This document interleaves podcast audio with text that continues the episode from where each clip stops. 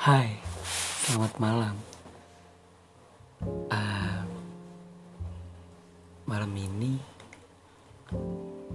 sebenarnya gue nggak tahu apa yang gue record itu akan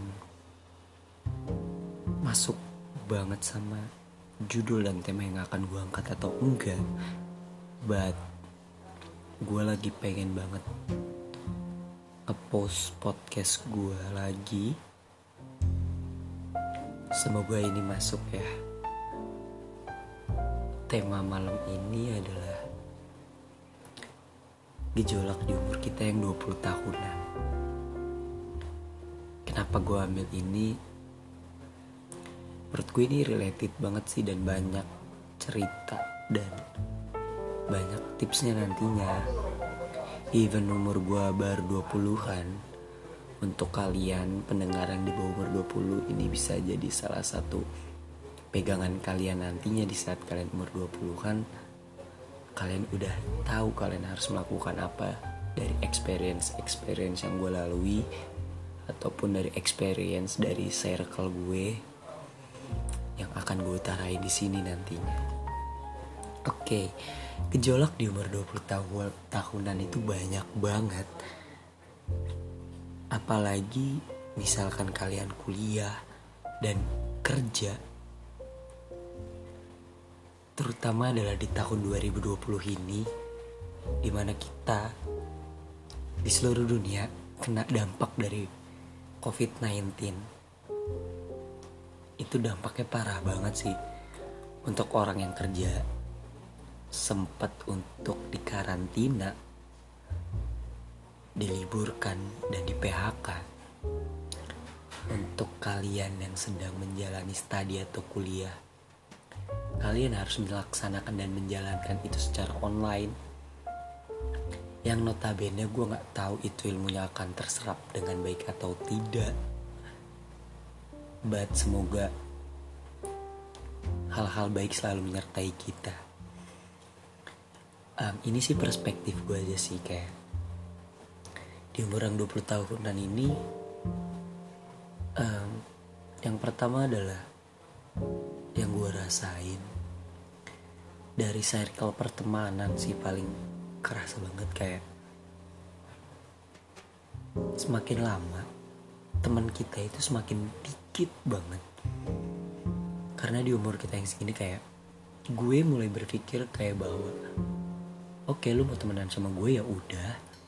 Nggak mau pun nggak apa-apa nggak akan jadi satu sebuah permasalahan buat gue nantinya gitu loh.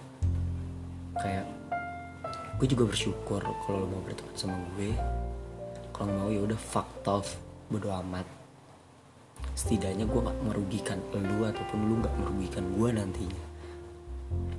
Even kita bertemu pun ya udah gitu.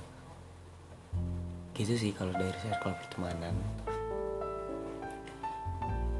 temen gue rasa lalu lalang pergi itu udah wajar banget.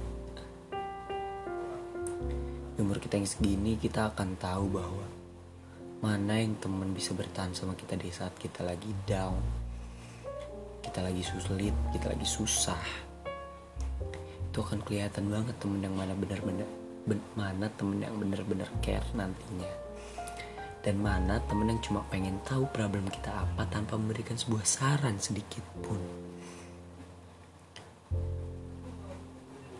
Tapi gue gak mempermasalahkan itu. Cuma sungguh amat disayangkan aja.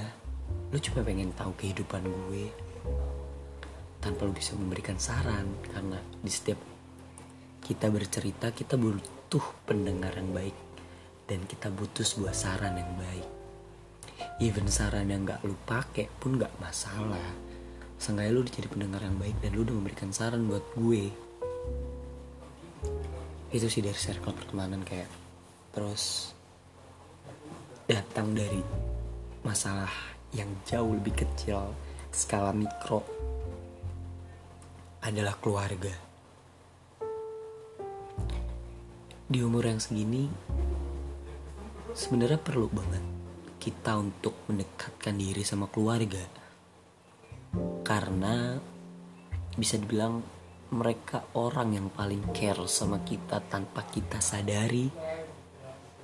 Namun terkadang kita merasa bahwa keluarga jauh lebih jauh ketimbang teman. Ya itu sih dinamika kehidupan sih menurut gue. Cuma keluarga adalah prioritas tetap sih.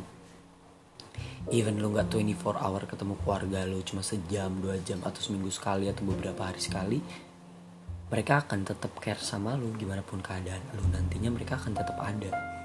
Di saat lo ada problem mereka orang terdepan yang akan membantu lo keluar dari problem tersebut. Itu dari keluarga. Selanjutnya yang bisa dibilang lebih rumit yang di umur 20 tahunan ini adalah relationship atau percintaan yang kayak lu udah mulai ngerasa bodoh amat yang lu ngerasa gue pengen ketemu sama sosok orang yang bisa mengerti gue layaknya keluarga. Tapi itu susah. Di saat gue udah menemukan satu sosok itu kayak tidak seutuhnya bisa menerima kekurangan gue nggak kayak keluarga gue tapi semua itu nggak masalah. Gimana cara lo menghadapinya aja? Dan untuk mungkin yang belum menemukan ya menurut gue gak usah buru-buru untuk menemukannya sih ataupun mencari.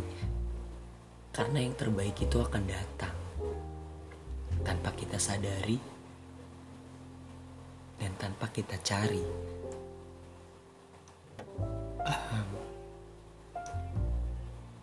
Kenapa gue bilang relationship di umur sekarang kayak susah banget dan menjadi problem terbesar? Karena mungkin untuk seorang pria ataupun wanita di umur yang sekarang dengan permasalahan yang begitu rumit mereka butuh sosok satu orang yang jauh lebih care jauh lebih apa ya bisa bilang berkomunikasi dengan intens selain teman tempat mereka pulang bisa bilang apa pun keluh kesah mereka bisa mereka ceritakan. Dan mereka bisa dapat semangat baru atau support system dari orang yang mereka sayang. Tapi itu nggak mudah sih nemuinnya. Kayak ya udahlah nggak perlu dicari juga banyak orang di umur 20 tahunan ini yang sangat rumit dengan kehidupan percintaannya. Entah mereka mencari sana sini sehingga akhirnya nggak menemukan. Entah mereka hanya menunggu namun kesepian. Banyak banget di circle gue yang kayak gitu. Dan gue juga honestly bingung gue harus kayak gimana? Gue bisa semampu gue dengan saran-saran yang udah gue laluin aja sih. Terus juga kayak kenapa di umur kita yang 20 tahunan ini bukan kenapa sih lebih tepatnya gue rasa setelah gue ngobrol sama bokap emang di umur kita yang mulai dewasa ini kita dihadapkan dengan permasalahan-permasalahan yang datangnya barengan gitu loh. Dan kata bokap gue adalah itu sebuah proses pendewasaan kita nantinya. Dari permasalahan itu itu yang akan membentuk kita nantinya. Kita menjadi sosok manusia yang seperti apa. Even kita melakukan kesalahan pun itu di masa depan bukan itu sih. Di masa depan nanti di saat kita datang nih bukan kita datang di saat masalahnya datang lagi kita udah bisa menanganinya karena kita pernah melalui masa itu. Kalau bisa untuk kalian pendengar timeless podcast ini jangan mau dirumitkan tentang cinta sih karena itu sangat menguras tenaga banget memang menguras otak. Apalagi event kalian kerja atau kalian kuliah itu akan mengganggu waktu kalian yang seharusnya kalian bekerja yang seharusnya kalian kuliah. Kalian akan terfikirkan oleh hal oleh hal-hal seperti itu yang seharusnya tidak kalian pikirkan tapi lagi-lagi kita nggak bisa mengontrol pikiran kita tentang apa yang mau kita pikirin. Terkadang mereka datang begitu aja. Jadi pada ujungnya adalah gimana caranya kita untuk self healing. Self healing itu apa sih? Untuk kalian yang belum tahu adalah self healing itu cara kita untuk membuat diri kita jauh lebih baik, better than before tentang rasa kalian. Kayak misalkan kalian ditimpa oleh satu problem yang paling related mungkin kan kayak percintaan ya pasangan kalian bete ngambek atau kuliahan kalian berantakan atau kerja kalian berantakan setiap orang itu harus menemukan self healing sih menurut gue. Karena itu yang membuat perasaan kalian jauh lebih baik daripada sebelumnya. Dan yang penting tenang juga sih jangan terlalu dianggap rumit sebenarnya sebuah permasalahan tuh. Let it flow biarin berjalan. Tapi jangan dihilangkan begitu aja. Tetap dicari conclusionnya balik lagi ke self healing. Setiap orang punya caranya masing-masing. Untuk self healing kita nggak bisa menyamakan bahwa self healing yang gue pakai itu works juga nanti di kalian. Cuma gue akan sedikit sharing tentang self healing yang gue pakai saat gue menghadapi sebuah problem yang menimpa diri gue. Biasanya self healing gue sih ada beberapa cara sih. Yang pertama adalah gue merenung. Gue butuh ketenangan. Gak usah jauh-jauh di kamar pun bisa. Kayak gue butuh suasana tenang gue butuh merenung gue butuh introspeksi diri gue perlu self talk gue harus bicara sama diri gue sendiri kenapa ini terjadi gimana ke depannya gimana cara ngadapinnya. Kayak itu perlu banget ternyata di diri gue ya. Kayak gue berpikir tentang diri gue kenapa bisa sampai sekarang kejadian kayak gini bisa datang ke kehidupan gue. Dan gue pikir ke depannya untuk diri gue kenapa bisa permasalahan ini udah datang. Even di teman-teman gue belum datang ya. Karena proses pendewasaan itu beda-beda umur lo udah 25 ke atas tapi bisa aja lo belum dewasa gitu. Datangnya beda-beda. Itu cara pertama yang gue pakai adalah gue butuh ketenangan. Gue butuh merenung. Gue butuh self talk introspeksi diri gue. Kenapa semua ini menimpa gue?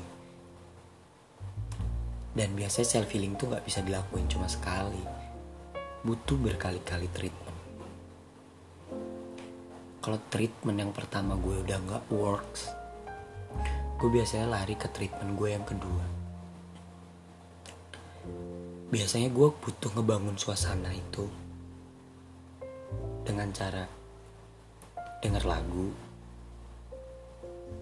atau mungkin gue nonton film. Itu treatment yang gue pakai kedua. Kayak dari lagu ataupun film itu kan related banget biasanya sama seseorang. Dan itu nggak termakan waktu seperti timeless podcast ini. Dan di situ biasanya otak gue baru bekerja. Butuh dorongan atau effort. Kayak gitu sih itu treatment kedua gue. Biasanya kalau udah gitu udah agak sedikit menenangkan walaupun tidak seutuhnya. Dan yang ketiga adalah gue biasanya sih bercerita sih atau diskusi sama circle gue teman-teman gue teman tongkrongan teman main teman kuliah or someone mungkin. Someone special. Uh, kayak gue butuh bercerita gue butuh sosok mendengar yang baik dan gue butuh saran. Karena pada akhirnya kita manusia adalah makhluk sosial. Kita membutuhkan manusia lain. Kita nggak bisa bergerak sendirian. Kita butuh saran kritik dari orang lain juga dan masukan. Jadi biasanya gue diskusi ataupun bercerita di saat gue udah diskusi dan gue bercerita gue dapat masukan dan saran dong dari teman-teman gue. Dan di situ gue melakukan treatment yang pertama lagi yaitu gue merenung.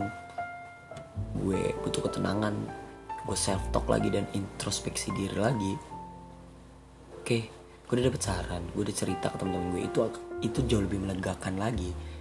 Apa yang gue pendam bisa gue utarakan dengan sebuah kata-kata selanjutnya gue tinggal introspeksi diri lagi. Even itu juga belum works gue melakukan treatment yang terakhir bahwa gue harus pergi ke tempat atau su gue mencari suasana baru keluar dari aktivitas yang biasanya gue lakuin. Entah bersama seorang teman ataupun gue sendirian intinya gue butuh suasana yang baru dan yang lebih menenangkan juga. Terkadang kita merasa sepi di tempat yang ramai itu nggak masalah. Itu wajar banget. Tapi di situ kita harus bisa menikmati kesepian kita. Untuk introspeksi diri. Entah gue cuma jalan-jalan night ride sendiri entah gue pergi hangout sendiri. Me time ngopi atau ke mana pun. Kalian yang tahu lebih dalam diri kalian perlu apa. Dan setelah gue melakukan semua treatment itu akhirnya balik lagi ke treatment pertama. Gue merenung gue introspeksi diri gue self talk oke gue nggak bisa stuck di sini sini aja. Gue harus move gue harus bergerak kalau gue stagnan di sini sini aja gue nggak akan dewasa karena manusia itu semua berproses. Dan proses ini harus gue lewati dan gue nikmati. Gimana pun nanti prosesnya ya itu harus gue nikmatin karena seluruh-seluruhnya jalan tol pun pasti ada batu kerikilnya ada jalanan beloknya ada tanjakannya ada turunannya ada masuk terowongannya tidak akan semulus itu. Gimana cara kita nikmatinya sih? Itu sih tips dari gue. Yang paling penting adalah self healing dan itu cara gue self healing kalau itu nggak works di lu semua lu perlu cari tahu cara self healing lu seperti apa. Entah nulis entah lu baca buku baca novel kayak atau baca puisi. Terserah lu yang penting itu akan menenangkan. Menurut gue yang harus lu pakai adalah lu self talk lu introspeksi diri terus lu bercerita. Karena treatment itu yang ngebuat kita jauh lebih tenang banget. Kayak relax. Dan cara gue yang terakhir banget adalah gue ngomong di sini. Ini salah satu self healing gue juga apa yang gue rasakan gue utarakan di podcast ini yang mungkin nantinya akan berguna untuk mendengar pendengar timeless podcast ini. Um, segitu aja. Makasih banget buat kalian yang masih mau stay dengerin Timeless Podcast walaupun jarang ngepost. Gue makasih banyak banget. Semoga problem kalian cepat selesai nikmati problem tersebut karena itu adalah sebuah proses pendewasaan kalian itulah dinamika kehidupan yang gue rasakan di umur 20 tahunan ini. Mungkin kalian belum merasakan di umur yang 21, 22, tapi mungkin kalian akan merasakan itu di umur 24 atau bahkan kalian di umur 19 tahun, 18 tahun kalian udah merasakan itu semua. Intinya, kita semua itu hebat. Kita udah bisa berdiri dan bernafas sampai saat ini pun kita hebat. Kita masih bisa survive di sini dan semoga at the end kita bisa grow up di kehidupan yang nyata ini. Oke, makasih lagi pokoknya deh. Thank you so much for all. Sampai ketemu lagi di podcast selanjutnya. Bye bye. Selamat tidur buat kalian.